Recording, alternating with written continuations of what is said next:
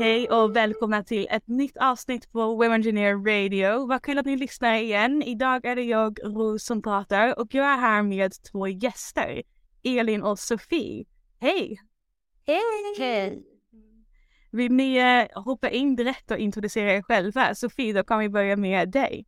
Ja, absolut. Så Sofie Hellmark. Um, jag pluggade teknisk fysik i Lund. Jag specialiserade mig inom bildanalys och maskininlärning. Eh, idag så har jag flyttat till Stockholm och eh, jobbar som data engineer på ARK Kapital tillsammans med Elin då. Eh, jag tog examen för tre år sedan och utanför jobbet så löptränar jag en hel del. Tycker det är kul att följa statistiken på det. Så jag syr en del och stickar. Kul. Har du några lopp planerat eller kör du bara för dig själv? Faktiskt så ska jag springa Göteborgsvarvet nu om några veckor. Jag, jag ligger i hårt kul. Mm, vad roligt. Hur ser en vanlig träningsvecka ut för dig? Då har du liksom långdistanspass och sprintpass eller har du samma avstånd varje gång? Ja, men jag försöker. På helger när man har lite mer tid så brukar det bli lite längre mm. uh, ute i skogen. Det är ju så nära till skogen här i Stockholm, vilket jag Kul. visste innan jag flyttade hit. Nej. Så det är väldigt att kunna komma ut och köra lite långpass på helgerna. Annars blir det Sen så springer vi på lunchen med jobbet här med mina kollegor varje torsdag. Jag skulle så, ah. så det har jag fått med på. Vi har fått med oss på det mesta av hennes intressen. Vi springer och vi har evenings där vi stickar tillsammans och dricker vin och skvallrar. wow, ja fantastiskt. Det är så man leave your mark på sitt, uh, sitt jobb. Ja, och kombinera jobbet med intresse. Och kombinera, det är så smart. så himla effektivt. Ja, ja, ja. Mm. Ja, och Elin, vill du också ge en kort presentation? Ja, självklart.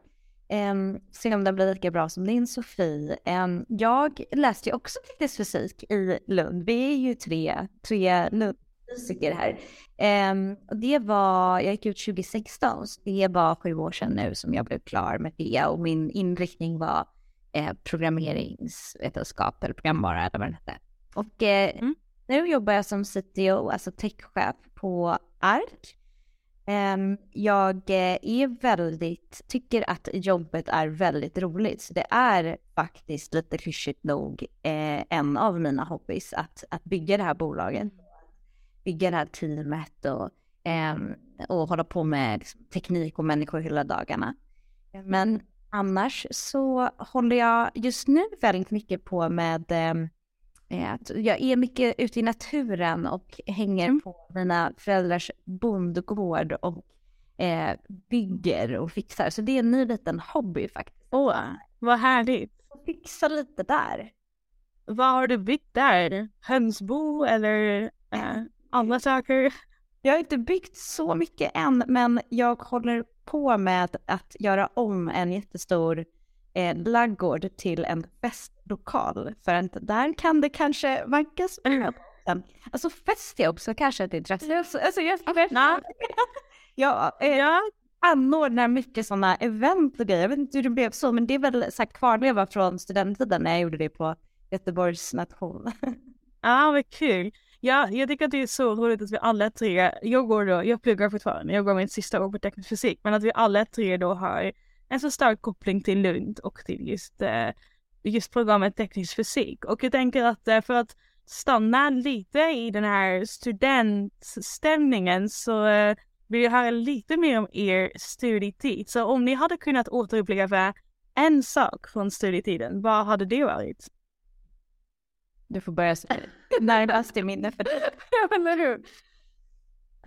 Alltså, det är svårt att sätta fingret på en specifik grej, men det mm. är just de här engagemangen man tog sig an och liksom den känslan att bara hoppa in i en grupp okända superdrivna människor, planera upp ett evenemang och gå liksom göra hela den resan eh, med dem till att genomföra eh, evenemanget, projektet, eh, eh vad, säga vad som helst liksom. Um, mm. Den känslan är fantastisk. Mm. Ja, håller med. Jag, jag, jag tunar in på den, jag tycker det var, jag var så här, um, anordnade GA-baler på Göteborgs station och var mästare och höll i de här, det hette Skybar, men det heter det fortfarande, men eh, Ja, höll det gör det. Ja, det gör det. ja. Vi, eh, det var så, det var härligt teamwork liksom och det var en, det var en kul känsla. Eh, men, men också en sak som jag faktiskt har tänkt tillbaka mycket på som jag kanske inte trodde att jag skulle sakna. Det var typ sitta där i mattehuset eh, med sina, sina böcker och bara plugga till de här mattetentorna. Mm. Och, och den här känslan av att man gick dit varje dag med sina kompisar och bara tentapluggade. Sjukt nog så romantiserar jag det nu i efterhand. Men, men jag vet att det var, det var ju rätt jobbigt då ibland. Um, Men ja, sakna. nu säger ni precis det som jag tycker är alltid lite sådär frustrerande när folk säger det. Man bara, ah, nej men kursen den var ändå ganska mysig. Och hon bara, nej. Minns du inte hur dåligt du mådde under kursen? Det var inte alls mysigt. Men jag fattar vad du menar. Man romantiserar verkligen den tiden. Jag kan tänka tillbaka så på eh, första året. Man bara, alltså, man bara satt där från 8 till 5 och gjorde det man skulle göra. Vad härligt! Och man glömmer bort att man inte fattade någonting. Att det kändes som att man aldrig skulle fatta heller. Alltså man, det där var, man minns inte. Nej, nej men verkligen. Den har glömt bort nästan att man pluggade. typ. Ja, om inte Ja. var allt kul, all gemenskap. Ja, exakt. Man hade Mm. Ja, men vad kul. Så det gemensamma är väl det här studentengagemanget som ni eh, hade velat återuppleva kanske för en dag. Ja, exakt. Mm, kul. Ja, då har jag lite fem snabba this or that om just Lund också. Så då får ni eh, bara liksom ge snabba svar. Den första är utgång på nation eller korridorsfest? utgång på nation. Korridorsfest. Okej, ja, olika svar. Um, långklänning eller overall? Vem? Långklänning. Ja, tjejen som har anordnat GA-balen, jag kan tänka mig att det blir långklänning. Jag anordnade nollningen istället. Ja, precis. På lektionen, då är det avfett. Ja, lite olika vibes. Ja, jag hade panik över där overallen i fem veckor. Jag bara, jag har ingen identitet kvar. Alltså Elin, jag hade exakt samma. Jag och min overall är inte bästa kompisar. Jag bara, nej. Den, det här plagget, inte någonting för mig. Exakt. Ja. Nästa då. Mattekurs eller programmeringskurs? Programmeringskurs. Ja, programmering. Sen så, ja, nu är det fem snabba här, men vi läste ju så mycket mer matte. Ja, det gjorde vi faktiskt. Så på något sätt så visste man inte att det var programmering förrän man liksom hade Nej. Mm. Ja, ni jobbar ju mycket med, da- vi kan komma in på det där mer sen eh, efter här, de här fem snabba, men ni jobbar mycket med data nu och väldigt mycket programmeringsnära i alla fall. Känner ni att ni hade kunnat gå data också? Så här i efterhand? Ja, Eller är ni väldigt nöjda med teknisk fysik fortfarande? alltså jag, eh, är jättenöjd att jag gick teknisk fysik eh, för att jag tycker typ att det har stuckit ut också lite mer i den branschen vi är i och det ser jag som någonting positivt i allmänhet. Att Mhm. gärna får sticka ut. Eh, men jag eh, hade precis lika gärna kunnat, kunnat gå datateknik för det jag har, Mm. det hade varit mer egentligen passande rent, rent så tekniskt. Eh, Men jag håller med. För jag har funderat mycket på det också. Om liksom hade, hade jag gått om nu, hade jag stått inför det här valet igen, hade jag pluggat data då? Men jag tror ändå att jag hade valt teknisk fysik igen, för man får en annan typ av förståelse för vissa problem och vissa problemlösningar också. Så jag tycker att det är en jättesvår fråga, trots att jag också dras mycket mer till programmering nu än till liksom det här matematiska eller ens, alltså fysik. Jag vill aldrig i mitt liv mer läsa en fysikkurs. Um, men ändå tror jag att jag hade gjort samma val, skulle jag vilja hoppas på också, tror jag. Det har nog mest med det att göra. Ja, jag kan inte vill erkänna att jag har kanske valt fel, eller fel, men Ja, men man får en så fantastisk liksom, förståelse för saker Mm. Det är så himla fluffigt och brett på något sätt, men utbildningen är så, så bred och man får en väldigt bra förståelse för saker. Jag tror att jag idag löser roligare problem än vad jag hade gjort om jag hade läst data. Mm. Nej. Så trots att ni väljer programmeringskurs före mattekurs så är vi ändå ganska nöjda med all matte vi har läst. Ja, exakt. Mm. Okej, nästa då. Botaniska eller Stadsparken? Oj, vad svårt. Kanske botaniska ändå, säger jag nog. Den låg närmare liksom, Göteborgs nation, så jag hänger... Och jag... Hela din värld var centrerat kring Ja, Göteborgs nation. jag hängde lite på sektionen också, fast jag fick inte komma med i det här Rice the Lighters på, på textet. Det blev att jag liksom, jag kom med där i GA istället. Ja. Det, det är kanske bara bra att du inte kom med där, för där gör man ganska mycket konstiga saker. det var den jag, jag tyckte att jag hade passat bäst i och sökt. Ja. De bara nej, absolut inte. Ja, då går jag till det. Igenkänningsfaktor på så många. Nej. Eh, jag får säga Stadsparken. Jag är uppvuxen i Lund och uppvuxen väldigt nära. Eh, Mm. Mer åt det hållet. Ja. Och sen den sista, falafel eller pizza? Falafel. Falafel. Mm, Okej, det här, är det här det... Ja, ni har två svar som är samma, tre som är olika. Ja, det är ändå en bra score. Ja, ja men kul. Kul att höra lite om er, er tid här i Lund. Och ni har ju nämnt, eh, vi har nämnt lite om era jobb och att ni jobbar på ARK. Men kan ni förklara lite vad ARK eh, Kapital är för ett företag? Ja, jag kan hoppa in och göra en liten eh, pitch där. Vi eh, på, på ARK så eh, jobbar vi både med eh, ganska så som innovativ teknologi. Vi bygger mycket eh, med, med data och AI och alla de här buzzwordsen. Eh, men vi är också i finansbranschen.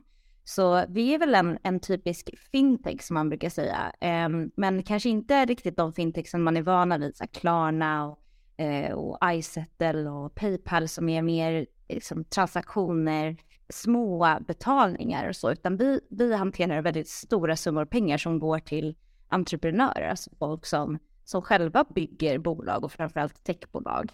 Ehm, så det vi gör är att vi kollar på de här bolagens data och låter dem koppla upp sin data till våran databas och sen så analyserar vi den datan och ger dem en, ehm, en, ja, en out of the box gratis full analys av vad de faktiskt borde titta på för datapunkter och hur de faktiskt kan växa sitt bolag smartare.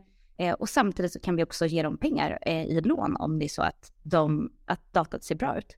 Så egentligen kan man kort, kort tycker jag man kan sammanfatta det som att vi jobbar för att om du har startat ett bolag och du har en jättebra, grym produkt som löser något riktigt bra problem så ska du inte behöva ha det perfekta nätverket inom liksom, finansbranschen för att kunna få pengar och du ska inte heller behöva vara expert på exakt vad du ska mäta för KPI och metrics och kan, som ibland kan vara ganska krångligt och svårt.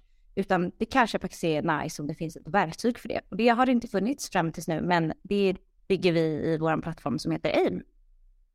Okej. Ja. Så det är väldigt tekniskt men även mer mot, eh, som du sa, entreprenörer. Och jag tror att det är väldigt intressant för många har väl ändå en idé av att man, när man pluggar till ingenjör, att man kommer jobba på sådana här stora klassiska företag som kanske tillverkar fysiska produkter och så ska man sitta och rita på de produkter eller så ska man sitta och utveckla mjukvaran på produkterna. Men ni gör alltså någonting helt annat. Ni är mer av en serviceföretag. Ett Mm. tech-serviceföretag då. Ett plattform. Software as a service kan man säga det på det sättet. Är det?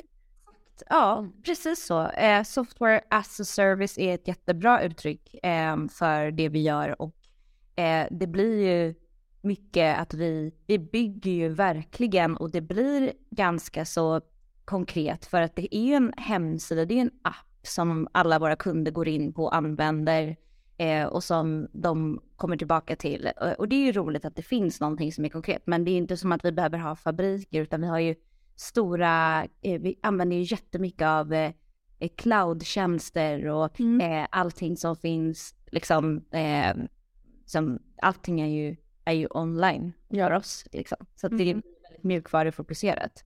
Det är en annan produkt helt enkelt. som Jag tror, alltså det kommer ju verkligen mer och mer eh, den här företag och, och produkter. Och vad, vad gör ni då specifikt inom ART? Vill du börja Sofie? Ja, Nej, men jag jobbar ju då med den här plattformen, AIM, och utvecklar den. Eh, Mm. Min roll eh, kallas Data Engineer. Och det var någonting jag inte hade någon aning om vad det var när jag tog examen. Men Nej, jag tycker också att det är lite oklart. Det här med data engineer och data scientist. Ja, ja. Men Nej. du kanske har bra koll på det nu. Jo, men jag började så här tre år in i arbetslivet började jag bena Ja, Men det är ju ett otroligt brett område det här och alla kallar de här rollerna olika saker. Så det är svårt, verkligen. Ehm, Men man kan väl förenklat säga att jag programmerar med väldigt stort fokus på data. Eh, Ta in data från våra kunder och alla deras olika system som de har. Ehm, Och sen så då lagra den datan. Mm. Transformera datan, alltså vad kan man säga? Man pusslar ihop de olika bitarna vi har tagit in för att Mm. sätta ihop det. Och sen levererar vi det till eh, vår analyticsavdelning som gör analyser på den här datan. Som sen då, den datan kommer tillbaka ut i vår plattform där de från början kopplade upp sina datakällor på. Så hela det, där kan de då se allt hur det ser ut för bolaget. Så hela liksom, Okej. de kopplar upp sig, all data ska processeras och den ska analyseras och sen så ska det Mm. tillbaka till plattformen och, och Mm. de ska få se hur går det för oss, hur, hur kan det gå i framtiden om vi gör så här eller så här. Så hela det flödet jobbar jag med att bygga upp och automatisera. Man vill, eh, man vill alltid ha sin senaste data. Man vill inte ha gammalt som ligger där, då kan man inte ta så smarta beslut.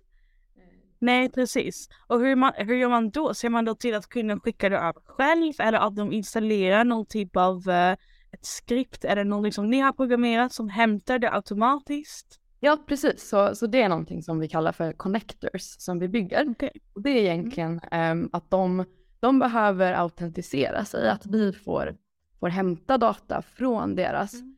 källa. Så det kan vara till exempel Klarna. Eh, så Klarna i sin tur, de har då API-er Mm. som gör att vi kan, kan, vi kan fråga de API-erna att hej, ge mig de senaste transaktionerna som har skett.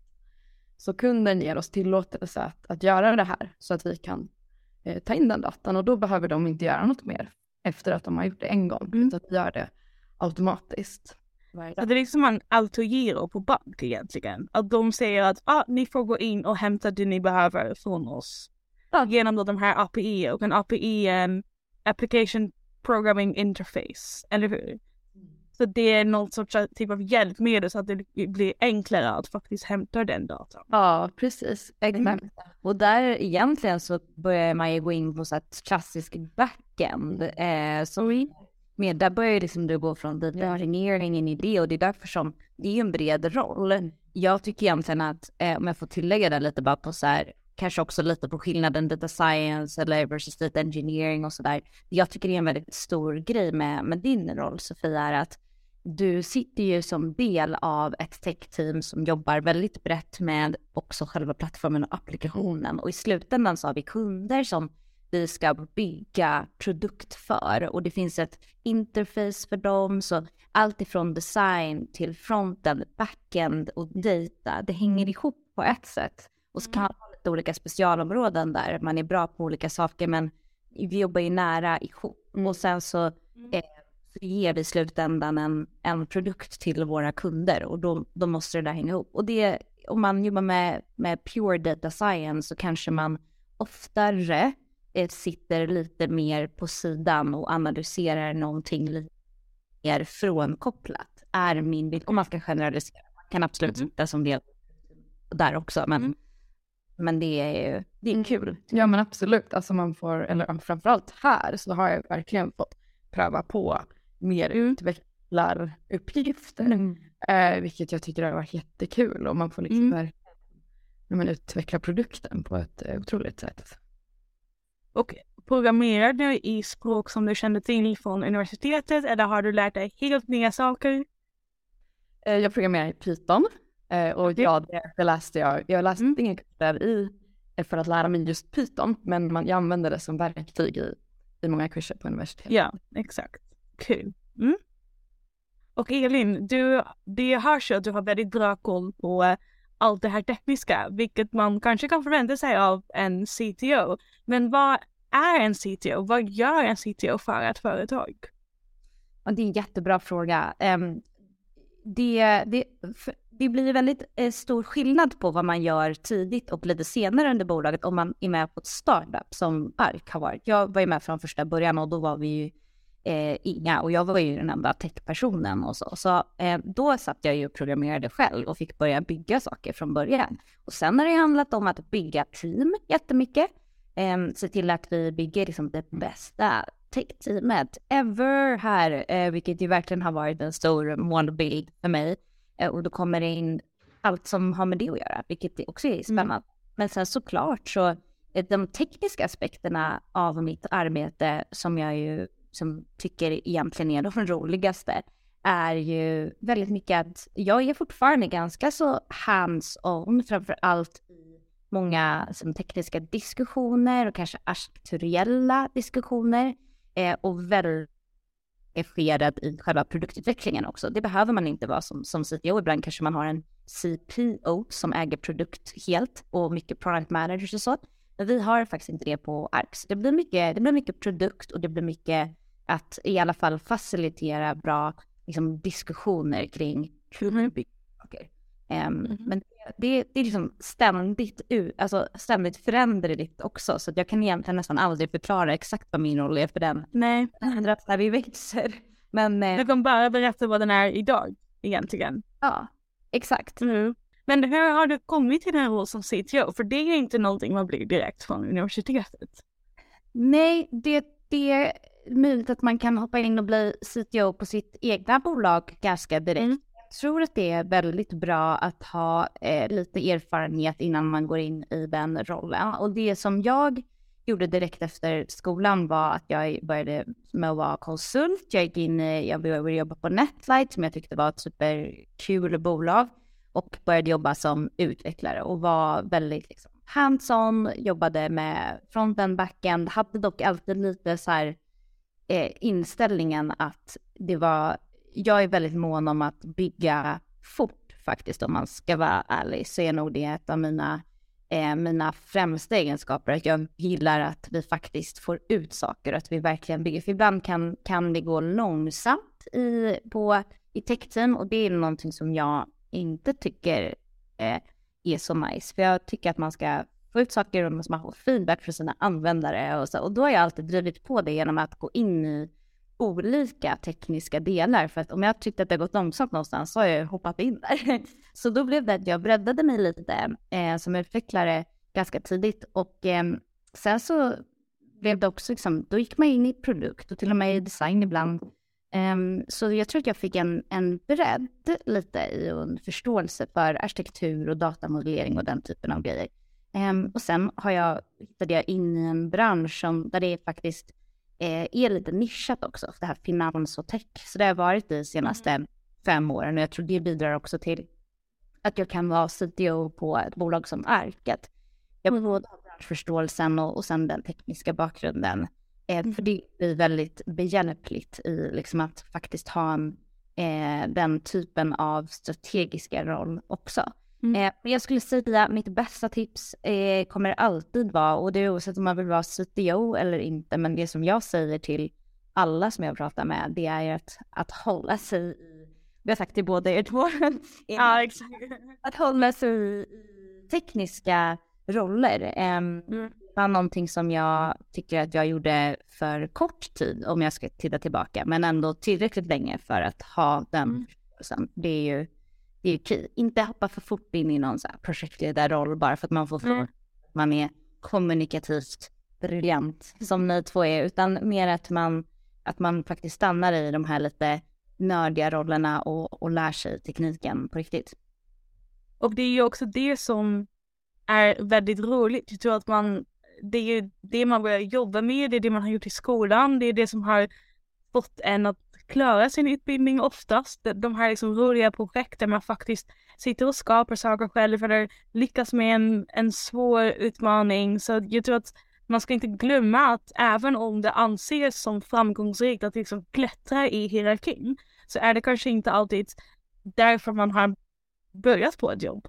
Nej. Jag tycker att det är så bra tips och vi hade ett avsnitt med en annan CTO som gav exakt samma tips också. Så det känns som att det är verkligen the way, den, den bästa sättet att, uh, den bästa vägen att ta om man nu skulle vilja klättra uh, så småningom. Men verkligen, jag tror, jag tror att så här, om eh, nu var det ett väldigt litet, nu var ju vi ett litet gäng som startade ett nytt bolag, så jag fick också lov att börja med att sitta och koda, vilket jag tyckte var jättekul och ville tillbaka till. Hade jag gått in i ett större bolag, om jag, även om jag nu skulle gå in i ett större bolag, så hade jag mycket hellre velat vara utvecklare än haft Mm. chefsroll. Därför att Yeah. det, jag vet vad jag brinner för. Det hittade jag mina första tre, fyra år av att jobba. Mm. Det är den här tekniska problemlösningen och, och att vara med på en sån resa och bygga upp. Eh, så att jag tror man får, man hittar det, men man måste, man ska inte ge upp den tekniska bakgrunden man har om man har Nej. kämpat fem år med teknisk fysik eller programmering eller vad det nu än är. Så stanna i det Mm. Till efter att man har börjat jobba, för det är guld värt. Man kan liksom aldrig plocka bort den där kunskapen som man får eh, de första åren och d- då har man med sig det, då får man massa valmöjligheter istället och då kan man börja. Precis. Men man ska ju ge Ja. Ja, ja, men man får ju en annan förståelse för vad som finns att välja på. Och jag tror att man får ett helt annat förtroende från sin omgivning om man, om man verkligen kan visa att man kan något. Ja, för Sofie, du har ju då jobbat i tre år nu. Känner du att du ser en stor skillnad i din tekniska kompetens när du gick ut eh, från universitetet jämfört med idag? Ja, absolut. Alltså, man lär sig så otroligt mycket av att jobba. Det är nästan som att plugga känns som. Man lär sig Mm. nytt varje dag. Ehm, Mm.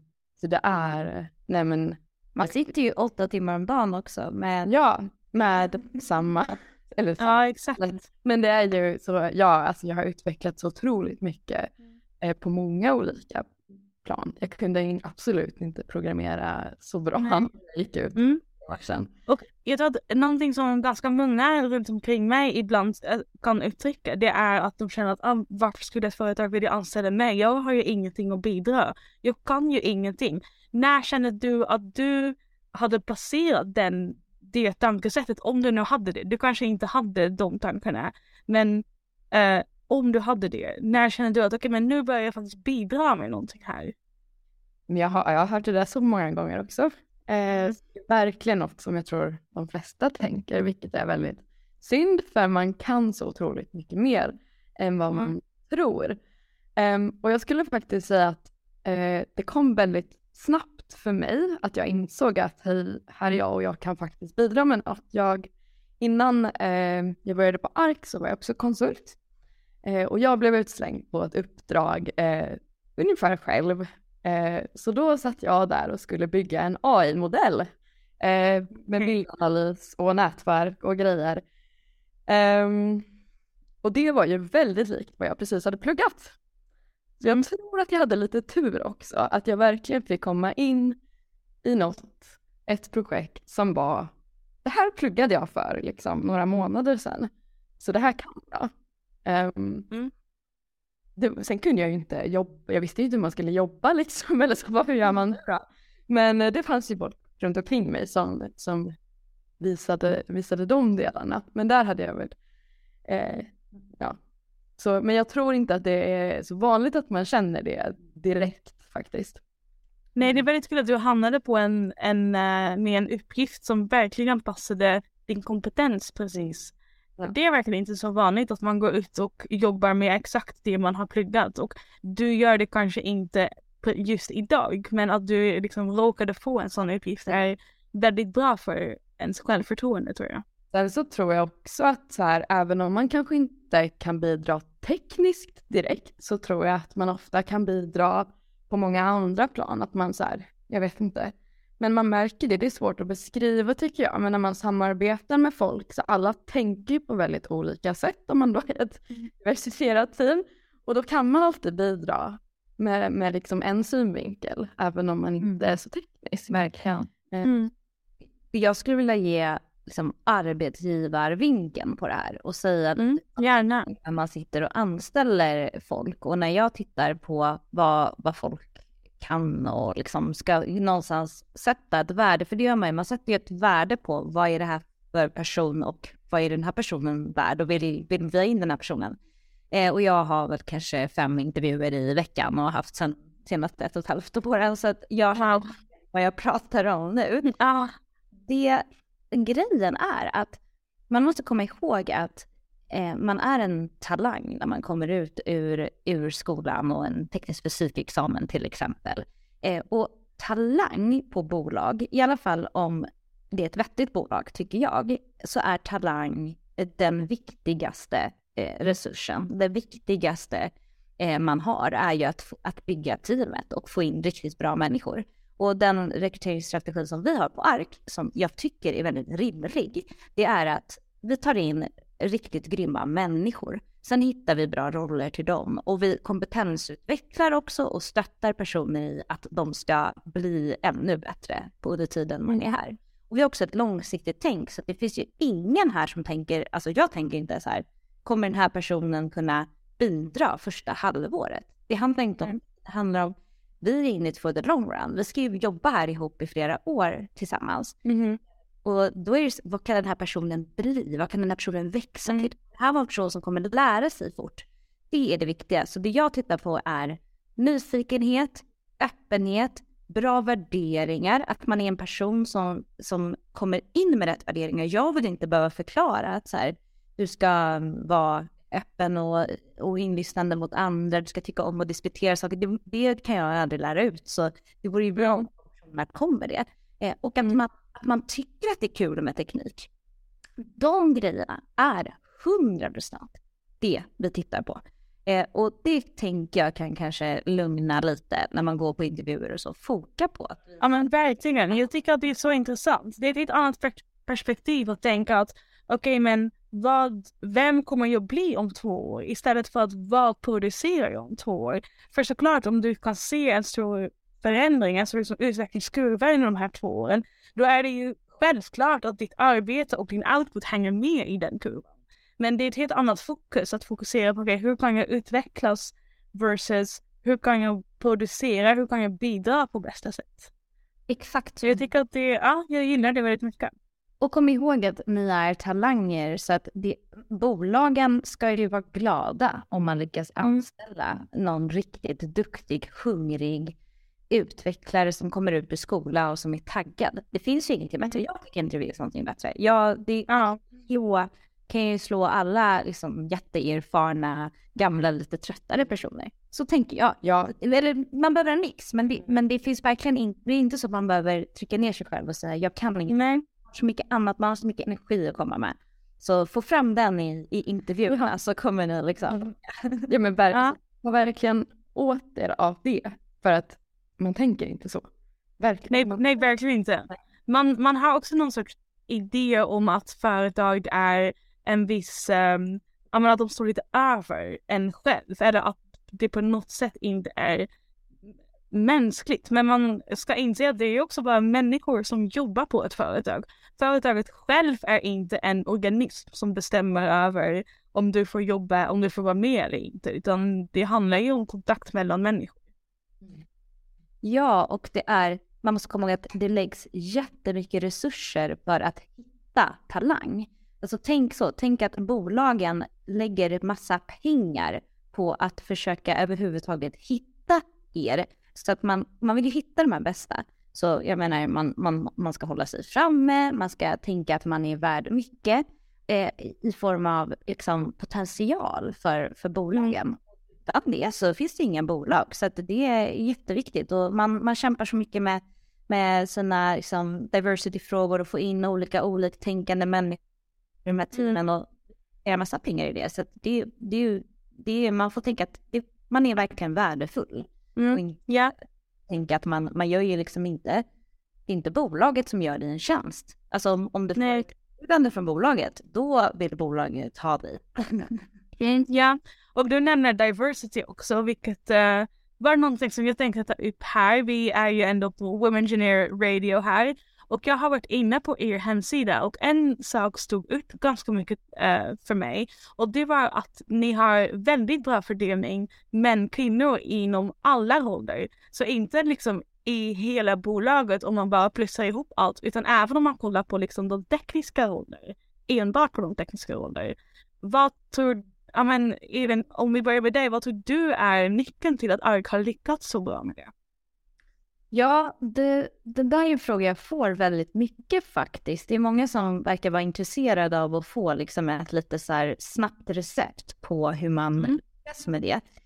Um, och det är faktiskt så att det finns inga genvägar till det, utan det vi har gjort på ARK är att vi har jag är ju 50 eh, gender liksom, eller full gender diversity, eh, 50 kvinnor i, eh, i ledningsgruppen också. Så det är bolaget, ledningsgruppen och tech-team, vilket jag tycker är eh, det säger ganska mycket, men det handlar om att vi har satt det som strategiskt mål från första början och att vi har en väldigt välgrundad bild av varför vi vill ha diversity. För oss handlar det om rent affärsvärde. Vi tror att vi kommer bli mer framgångsrika med det. Vi tror att vi kommer bygga bättre produkter. Vi tror att olika tankesätt och synsätt och bakgrunder kommer bidra till bättre lösningar. Eh, det vill säga att vi kommer tjäna mer pengar. Alltså det är väldigt enkelt och då sätter vi ja. det som strategiskt mål, precis som allt annat. Och då sätter man en roadmap och en plan med lite strategier och taktiker och sen så jobbar man efter det. Och det är liksom hårt arbete och även investerade pengar som har gått in i att liksom lägga extra tid och resurser på rekrytering för att kunna bygga upp och sätta, förstå att liksom, vi måste göra det från första början, annars så kommer vi inte kunna hämta hem senare. Så det har varit med oss från dag ett faktiskt. Jag tror det är det enda sättet. Så tyvärr blir folk lite besvikna när jag inte har någon så här det, ja, jag bara så här, ett litet tips, här finns alla tjejer. Det, det finns tjejer.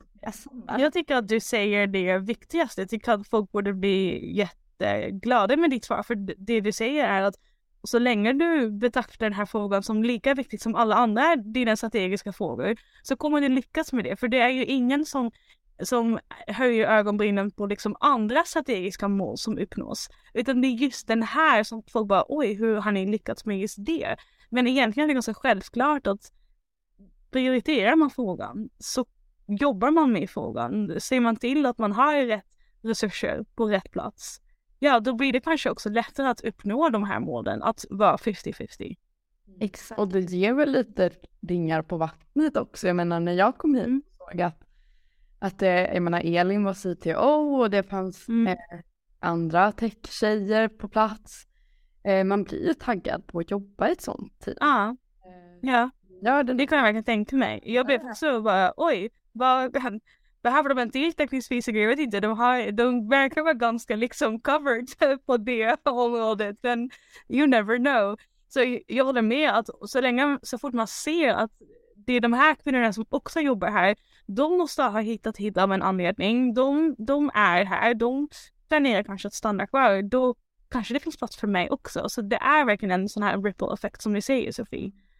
Förebilder, jag menar det finns ju både bland de manliga och kvinnliga eh, anställda här men, men jag tror ju även för killarna som börjar jobba här att, att de ser också det så tror jag, jag tror vi får hit de bästa, absolut bästa mm. killarna mm. också ja. på grund av att, att det ser ut som det gör.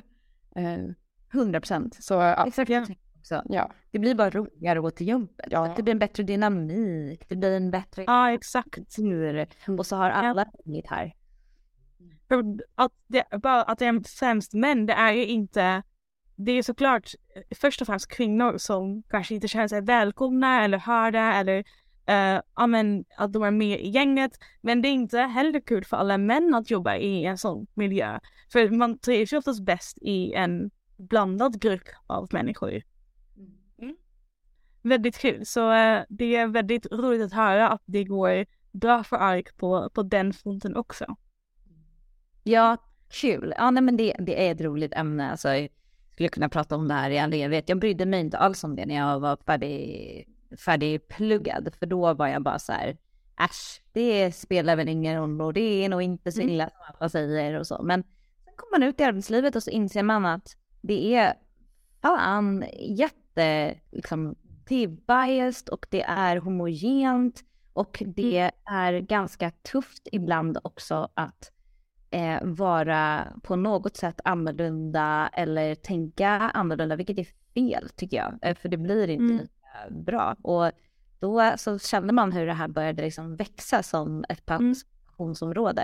Eh, men det är ju, vi behöver verkligen fler kvinnor i allmänhet i techbranschen därför att vi kan inte låta eh, framtidens lösningar vara för homogena och bara byggda Ja. viss typ av person, utan vi behöver ju få till diversity både liksom bland entreprenörer och i tech och så. Så jag tycker liksom att vi på ARK, vi jobbar nästan med det på lite. Ja, det handlar väldigt i det. Ja. Vår produkt på något sätt demokratisera. Alltså, vi får fram de entreprenörerna som faktiskt har bra idéer och, och bra lösningar. ja, du behöver inte stå och spela golf med Anders Nej. 56 för att få för att komma in på något nätverk där du kan snacka lite finans och sånt. Ja, det är ju otroligt att jobba i den miljön med något som på väldigt lång sikt jag, sikt jag verkligen tror kommer bidra Mm. till. Ja, så kul. Och Elin, jag tycker att det är så spännande att du sa att när du gick ut att du inte brydde dig alls om den frågan. Du bara nej, jag kör bara. Det kan inte vara så farligt för det är verkligen nästan motsats eh, inställning jämfört med vad jag har. För jag har ju jobbat som ingenjör nu så pass länge och ibland så kan jag tänka lite, ah, letar jag inte bara problem just nu genom att lägga så mycket tid och fokus på det. Men sen så eh, får jag oftast liksom bekräftat att det jobbet Women Engineer gör är jätteviktigt och, och att det faktiskt är um, ja, men ett problem att det ser ut som det gör i techbranschen. Men jag tror att man inte ska bli um, ja, men discouraged av det heller. Att det kan vara väldigt homogent. För ibland är det jättebra att vara den första kvinnan någonstans. Eller den första som bryter normen på ett ställe. Det är kanske inte alltid den roligaste positionen att vara i. Men det är också jätteviktigt att någon är först. Ja, men jag tycker det är så, du har så rätt och det är jätte, jag tycker det är så fantastiskt bra. Alltså, båda ni två har ju varit så himla engagerade under studietiden i de här, du har ju grundat Freja och liksom när jag varit, Ja. varit med och liksom engagerat i de här frågorna. Jag tycker det är, det gjorde inte jag och jag tycker det är så himla bra att ni gör det och vi behöver verkligen eh, lyfta det här mer. Jag tror att det är jätteviktigt. Sen, sen bygger man ju bara på med mer med liksom, äkta erfarenheter när man kommer ut av vad det faktiskt innebär och då kommer ni bara känna hur det blir ännu starkare ju. Eh, men Mm. det, är, det är viktigt och det är bra att förstå varför det är viktigt att man har grundat det i sig själv tror jag. Så att man kopplar det till de här värdena som inte bara handlar om att så här, ja men jag för att jag är kvinna vill ju känna så här, utan jag brukar försöka tänka, men fa- faktiskt för vårt samhälle, faktiskt för bolagens framgång, vad, liksom, varför är det här bra? För då brukar det vara ännu lättare också för de kvinnorna, typ med män. Ja, exakt. Ja, och du nämner nu Freja. För Sofie, du har varit med och startat ett nätverk som jag har suttit i styrelse i och redan har hunnit lämna över till och med. Du är ju en av grundarna till Freja. Vill du berätta lite kort om vad du har gjort där? Och hur ni, varför ni har startat Freja också? Ja, men en stor del i det var väl, vi var ett gäng som pluggade där sista åren på teknisk fysik, eller på F-sektionen då. Ehm, och vi saknade men förebilder ute i, i arbetslivet och liksom men, ha en gemensam punkt och något att mötas över, både med andra studenter som man hittar pluggkompisar, vilket är otroligt viktigt för att ta igenom sig den här Ja. men också då liksom hitta lite förebilder så man faktiskt förstår vad man, vad man håller på med och varför man håller på med det man gör. Ehm, så det, det var väl liksom, ja men en, något som jag nu hoppas att jag kan bidra ännu mer eh, till när jag faktiskt har kommit Ja, nu har du blivit en sån förebild som du då saknade. Så det är, det är jättefint att det liksom, att det blir så. Ja, och det är ju så härligt också med när man pluggar att man var så van vid att bara, jag har en idé, det här saknar jag. Eh, man drar ihop ett gäng som håller med och sen så bara kör man. Och nu Ja, ja. Minns det i helgen så var jag nere i Lund och träffade alla, alla som har eh, suttit i styrelsen i Freja någonsin och det var otroligt häftigt att se hur, hur fantastiskt ni har gjort eh, det här nätverket och vad det har blivit eh, idag. Ja. Ja, jag håller med. Det är väldigt kul att se det växa framöver och se vad det blir och vara mer, ja men snart som man lugn och sen ja, att man bara är, det ja, gör också att man fortfarande har en, någon sorts, ja men koppling till studenttiden också. Och det är lite dubbel, lite extra roligt det också. Nej men. Ja. Ja, det känns lite full circle att uh, avsluta igen på uh, studenttiden för jag ser att tiden har verkligen gått jätte, jättefort. Men tack så jättemycket att ni båda ville vara med i Women Engineer Radio och för era insikter och ja, men, era vägar dit där ni är idag. Det var väldigt kul att få lyssna på det. Ja men tack för att vi fick vara med, jättekul. Tack så jättemycket att ha den här lilla power-trion. Eh, som Mm. Kul att vi ses så här nu för vi hade ju en liten lunch i somras när jag sommarjobbade i Stockholm också. Det var också väldigt kul och eh, det känns som att det här får bli en, eh, en kontinuerlig grej. Att vi bara har lite uppdaterings eh, och häng så här. Jättegärna, exakt. Kanske inte alltid on air varje gång men eh, det var kul att vi spelade in det här nu. Ja. Tack snälla Rose. Tack själv och för alla ni som lyssnade också stort tack. Jag hoppas att vi eh, hörs nästa vecka igen. Hej då! Hejdå! Hejdå!